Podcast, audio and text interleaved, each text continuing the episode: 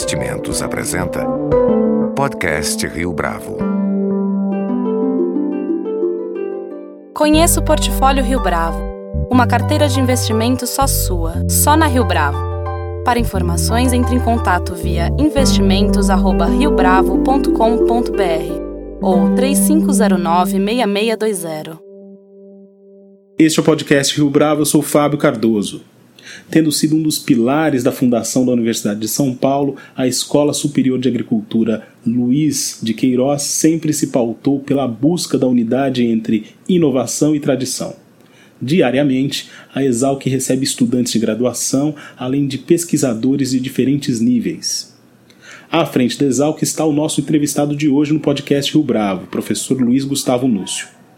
Afinal, qual é a posição da entidade num momento tão desafiador para a economia em geral e para o agronegócio em particular? Para falar a respeito desses e de outros assuntos, nosso entrevistado de hoje no podcast Rio Bravo é Luiz Gustavo Núcio. Professor Luiz Gustavo Núcio, é um prazer tê-lo aqui conosco no podcast Rio Bravo.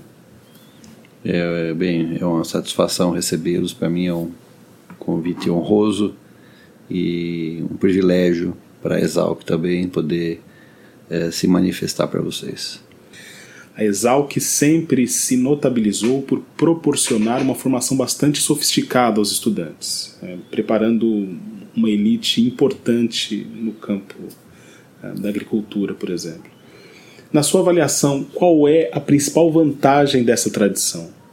E qual é o principal desafio?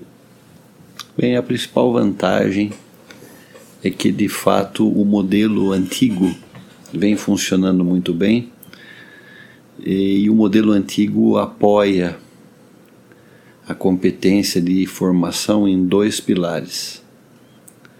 O primeiro deles, algo sobre o qual a sociedade espera muito de nós, que é competência técnica. Então a escola se organizou para oferecer um conteúdo é, do ponto de vista básico e aplicado, que dê aos nossos alunos a oportunidade de saírem da instituição bem formados tecnicamente. Isso está muito ligado à própria reputação da instituição e é algo que se mede com base na avaliação dos contratadores, quer dizer, o desempenho dos nossos egressos em condição de campo, avaliado pelos seus empregadores, acaba sendo de fato o histórico de reputação da instituição. A instituição não é avaliada por si mesma, eu tenho dito isso com frequência, que a instituição de ensino não tem luz própria. A luz da instituição de ensino se dá com base no facho de luz dos seus egressos.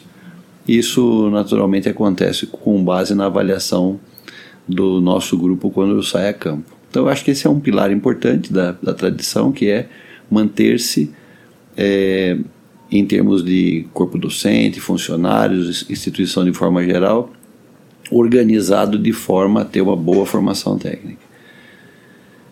E o segundo, eu, eu creio que esteja muito ligado a algo que raramente é avaliado entre instituições de ensino. Eu tenho sido um entusiasta disso, embora entenda que isso ainda tenha muito para evoluir, que tem a ver com as qualidades humanísticas de formação do profissional, que é tudo aquilo que está na caixinha de outros e que transcende a expectativa uh, de uma formação técnica de uma área conforme, por exemplo, o regramento do MEC.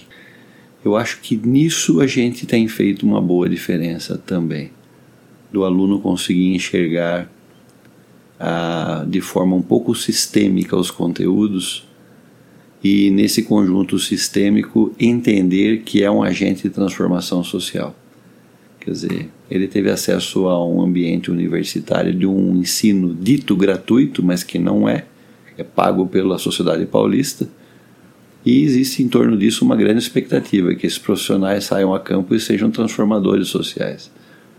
Então eu, eu tenho me, juntamente com todo o nosso colegiado e na nossa engenharia de produção de pessoas me detido muito com essa questão, que eu tenho certeza que isso será cada vez mais valorizado no mercado, que faz parte desse conjunto de percepção da vida que está além da competência técnica exclusivamente. O principal desafio, portanto, seria oferecer esse retorno para a sociedade numa perspectiva de que a instituição é pública, mas não é gratuita. Eu acho que o, o, o bom disso é que as pessoas já esperam muito quando chega um exalquiano. A parte difícil disso para quem está na administração da Exalc é manter isso funcionando o tempo todo. E por que, que é difícil? Porque você tem que ter um grupo de pessoas contratadas que faz parte de uma espécie de uma linha de produção mesmo, docentes, funcionários, a própria estrutura física da instituição, que continue fazendo isso para e passo com a demanda social, que é móvel, que é orgânica, que é dinâmica, todos os dias tem alterações e a gente tem que se manter competente nisso. Isso não é fácil de ser feito. Os americanos é, dizem que isso talvez seja muito mais difícil do que escalar a montanha. Né? É manter-se lá. Então, nós temos uh, discutido bastante esse assunto, particularmente porque isso está muito tangenciado com questões do cotidiano, como restrições orçamentárias, dificuldades operacionais diversas, uh, um país que ainda não valoriza a educação como deveria. Uh, isso tudo não é fácil de ser superado. Eu acho que a gente tem conseguido, até então, superar isso mas eu vejo que isso, em termos de sustentabilidade administrativa, é uma meta importante, não só da Exalc, mas da Universidade de São Paulo de forma geral, que é manter-se detido com esses princípios de fazer a diferença na sociedade.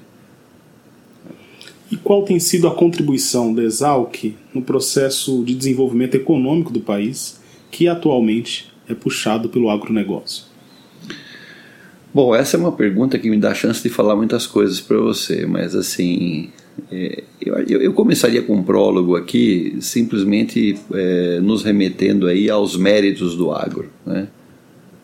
O agro sempre esteve conosco, sempre foi bom e importante, mas naturalmente ganhou evidência recentemente, aonde o país com uma economia fragilizada manteve o agro forte e isso nos sustentou.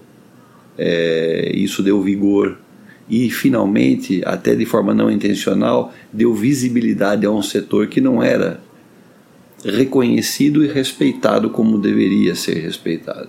Então acho que o agro ganhou notoriedade em tempos difíceis no Brasil. Bom, por que, que ele ganhou notoriedade? Porque o agro do Brasil é muito bom, embora seja muito combatido. O agro do Brasil, ele não precisa mostrar mais do que ele é, ele já é suficientemente bom.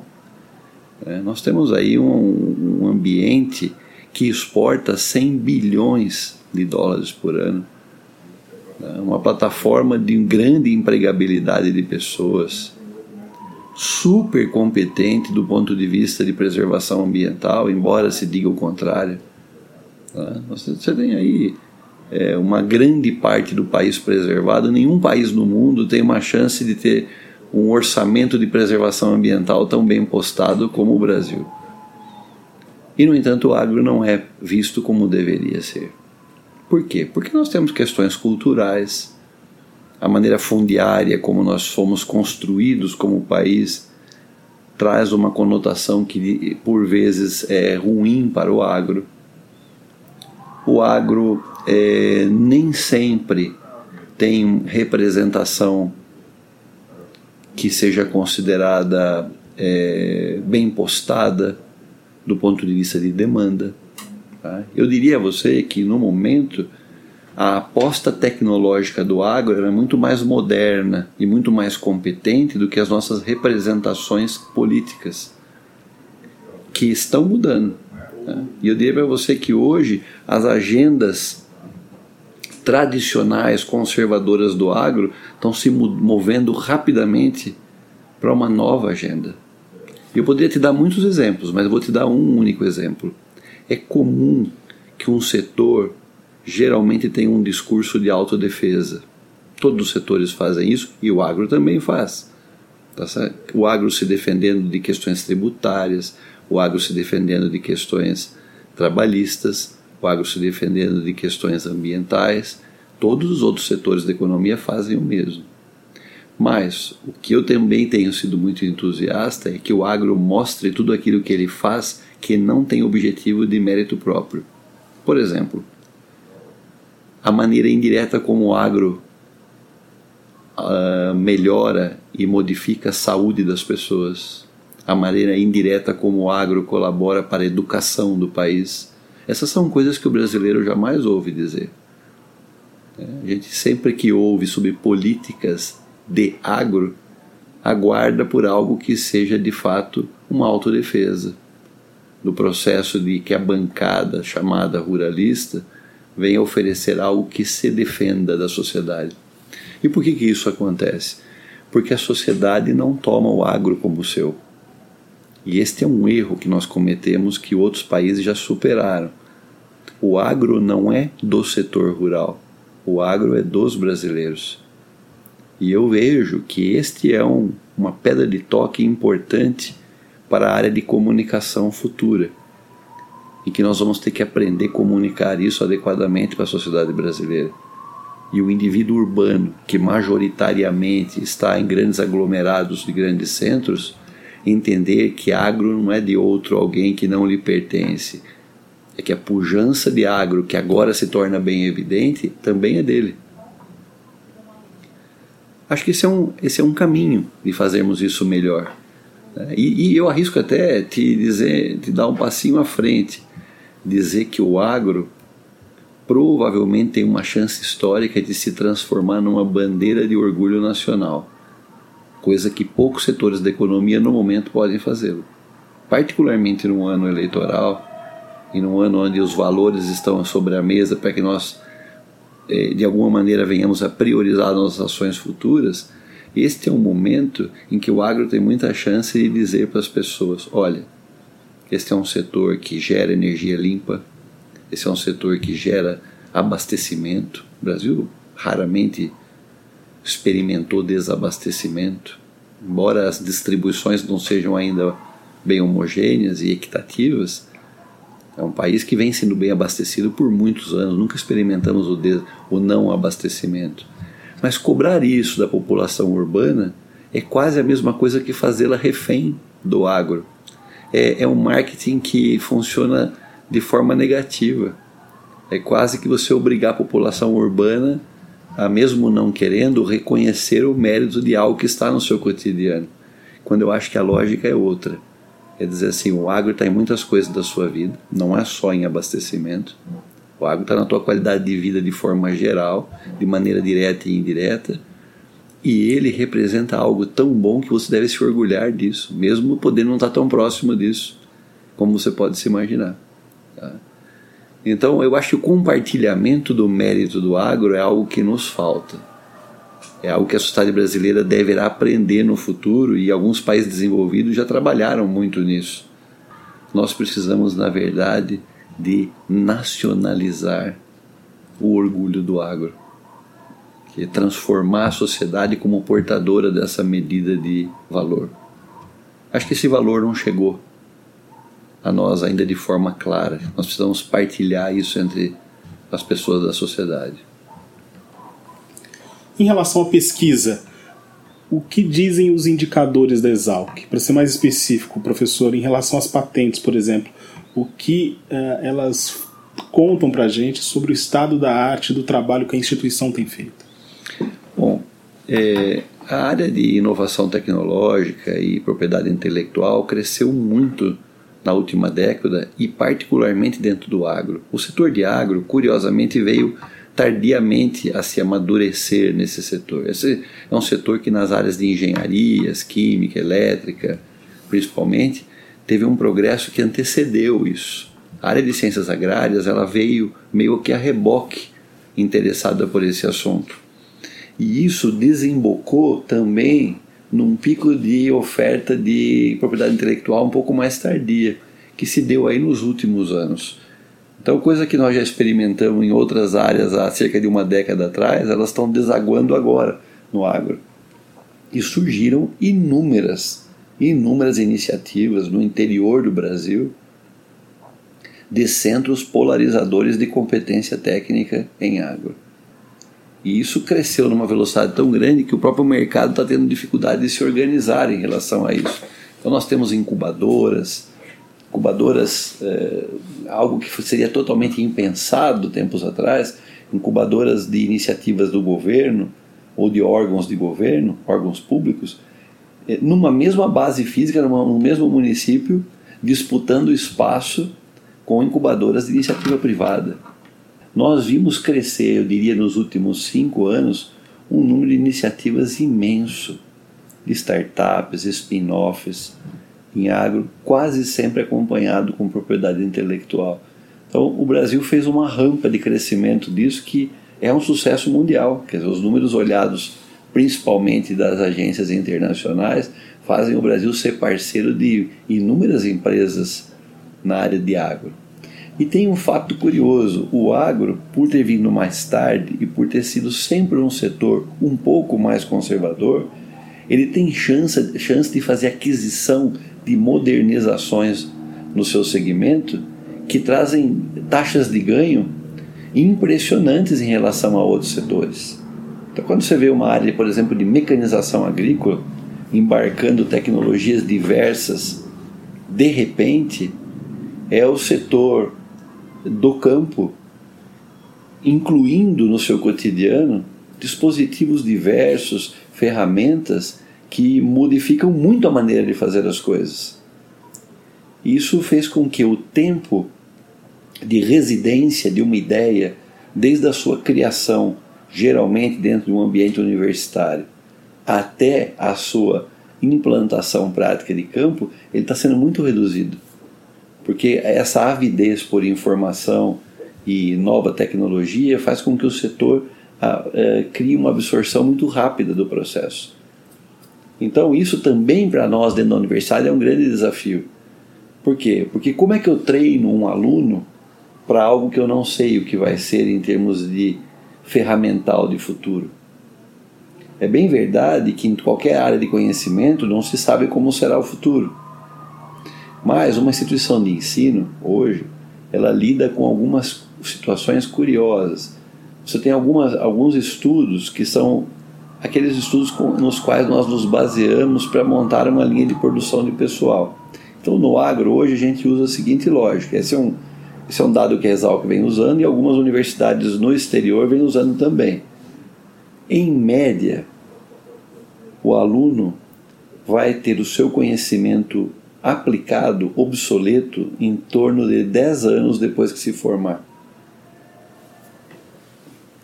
E isso exige que você, imaginando que um técnico vai trabalhar por pelo menos 65 anos, imagina é o mesmo que dizer que essa pessoa vai ter que se reciclar por pelo menos sete vezes na sua vida. Ou seja, a cada 10 anos o indivíduo vai ter que se redescobrir. E como é que você faz isso acontecer para que esse indivíduo de fato funcione assim na sociedade e não descontinue a sua competência? Ele tem que ter na sua formação um conjunto de disciplinas que lhe permita continuar aprendendo. Talvez esse seja de fato o ponto em que haja uma grande falta de homogeneidade entre as instituições de ensino. É ter reconhecido na sua grade quais são as disciplinas que realmente fazem o indivíduo continuar aprendendo por toda a vida. Quais seriam essas disciplinas na sua avaliação? Olha, eu acho que hoje, eh, depois de termos experimentado algumas combinações, são disciplinas básicas bem fortes. Quer dizer, você espera que um engenheiro agrônomo faça A e ele tem competências para o A. E um conjunto de aplicadas que lhe permita integrar informações. Esse é um outro ponto muito importante. Nós temos um estudo feito fora do Brasil que mostra que somente 15% dos alunos espontaneamente integram informação de uma disciplina para outra. Você tem que ter algumas disciplinas que são aquelas que juntam as pontas, porque 85% não é capaz de juntar as pontas espontaneamente. Então, se você não fizer um esforço de tratamento de massa com essas ligações, você vai ter uma população madura tecnicamente pequena e um tempo de maturação profissional qualificada também muito longo. É, a, gente, a gente trabalha com o um número de que o aluno começa a receber boas avaliações do mercado cerca, depois, cerca de 10 anos depois de formado. E nós queremos reduzir esse tempo. Essa nota alta tem que começar a acontecer muito mais cedo do que 10 anos. É muito tarde que ele fique muito bom para o mercado somente depois de 10 anos. Então, para a gente poder fazer isso tudo, a nossa engenharia tem que ser melhorada para que no tempo zero de formatura ele realmente já agrade o mercado. É só assim que esse profissional vai conseguir sobreviver no mercado atuando de forma eficiente, automotivada, por um tempo tão longo e sendo muito útil para a sociedade. Inclusive, se sentindo é, satisfeito consigo mesmo em termos de desempenho. E, e isso é um grande desafio, eu diria talvez o maior desafio para uma instituição de ensino superior hoje. É ter certeza de que o seu aluno é capaz de continuar aprendendo. Exatamente por esse motivo, professor. É, não existe um receio de que os, alguns trabalhos acadêmicos, no caso da Exalc, sejam muito específicos ou, por vezes, carentes de conexão com o trabalho realizado no campo, por exemplo? Essa é uma preocupação sua? A área de ciências agrárias traz consigo uma espécie de armadilha de aprendizagem. Há coisas no setor agrário que são aprendidos de forma cognitiva. Essa cognição é baseada em elementos tridimensionais que são mais facilmente depreendidos por nós do que traduzidos por alguém. Isso na prática quer dizer a imagem fala mais do que as palavras. E isso tem um custo alto comparativamente com uma outra área de disciplina de conhecimento, onde o indivíduo possa ficar dentro de uma sala de aula, dentro do laboratório o tempo todo. A área de ciências agrárias, o indivíduo precisa interagir com o ambiente externo, porque parte do aprendizado se dá pela percepção sensorial das coisas é, o aprendizado que nós dissemos pelo simples fato de andar em meio a uma cultura, andar em meio a uma floresta, andar em meio aos animais. Isso traça um conjunto de conhecimento que necessariamente não viria de exposições em sala de aula. Ah, eu posso te assegurar que ao longo das gerações essa exposição de campo era maior e foi sendo diminuída. E nós talvez tenhamos experimentado nos últimos anos uma redução tão acentuada disso, a ponto de notarmos que isso pode ser comprometedor da qualidade do processo. É por isso que hoje eu acho que nós vivemos uma rampa de reversão. Tá? Um pouco menos de sala de aula e um pouco mais de atividade de campo. Porque existe uma parte do treinamento que é lúdico. E, e, e é curioso porque isso, por ser algo um pouco sensorial, foge da nossa compreensão plena. Quer dizer, o aluno às vezes está aprendendo sem que ninguém esteja dizendo nada, somente de estar presente é, num ambiente onde ele vai aprender a hora que perceber que faz parte daquele todo. Um dos fatores fundamentais para a pesquisa no ensino superior tem a ver com as parcerias internacionais. É, como a Exalc está articulada nesse cenário? Nós, nós aprendemos há muito tempo que a relação com o ambiente internacional era muito vantajosa para a Exalc, à medida que a própria Exalc foi formada de professores internacionais. Isso talvez tenha sido para nós o maior legado histórico que nós tenhamos tido lá.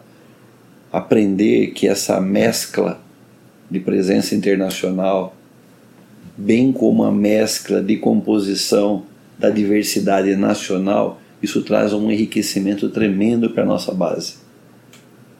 E, e, e, com base nisso, a Exalc nunca deixou de fazer o internacional, ela se manteve sempre fazendo um grau de internacional bem elevado e, na minha opinião, se restringindo num grupo pequeno de instituições na área de ciências agrárias que, que se convenceu de que isso era uma fórmula importante. E onde isso aconteceu, você tem um DNA impresso claro de qualidade. Primeiro, porque o relacionamento internacional é desafiador. Segundo, que quase sempre as relações com países internacionais se deram de ponto de vista em que o Brasil tinha muito a ganhar nessa relação com a transferência tecnológica. Mas hoje, a coisa se tornou tão ampla que o Brasil se relaciona com países com um grau de desenvolvimento maior e também com, com vários deles muito menor do que o nosso, onde nós já somos exportadores de tecnologia. Então, isso traz para o aluno informação algo que é definitivamente difícil de medir em termos de qualidade, mas que está claro. Tá? Então, todos os nossos alunos que têm chance de fazer treinamento internacional, por época de testarem a sua empregabilidade, fica bem evidente que eles têm, acabam tendo uma grande dianteira no processo. Tá? Por quê? Porque quando você tem um aluno com experiência internacional, não se trata de ter recebido um pacote técnico melhorado. Se trata daquele ser humano ter tido uma experiência de vida desafiadora, que é conviver com outro idioma, outra cultura, valores diferentes. Esse grau de enriquecimento ele é percebido pelo empregador e ele é, ele é traduzido numa nota mais alta de maturidade profissional. Então, parte do benefício da internacionalização ele vem de uma percepção do empregador que você está diante de um profissional mais maduro, porque teve uma experiência de vida mais enriquecedora. Professor Luiz Gustavo Núcio, foi um prazer tê-lo aqui conosco no podcast Rio Bravo. Muito obrigado pela sua entrevista, pela sua participação. Olha, para mim é um grande prazer, de novo, uma redobrada satisfação estar aqui com vocês. E em meu nome, da Exalc e também da universidade, agradecer por essa oportunidade. Com edição e produção de Leonardo Testa, este foi mais um podcast Rio Bravo. Você pode comentar essa entrevista no SoundCloud, no iTunes ou no Facebook da Rio Bravo.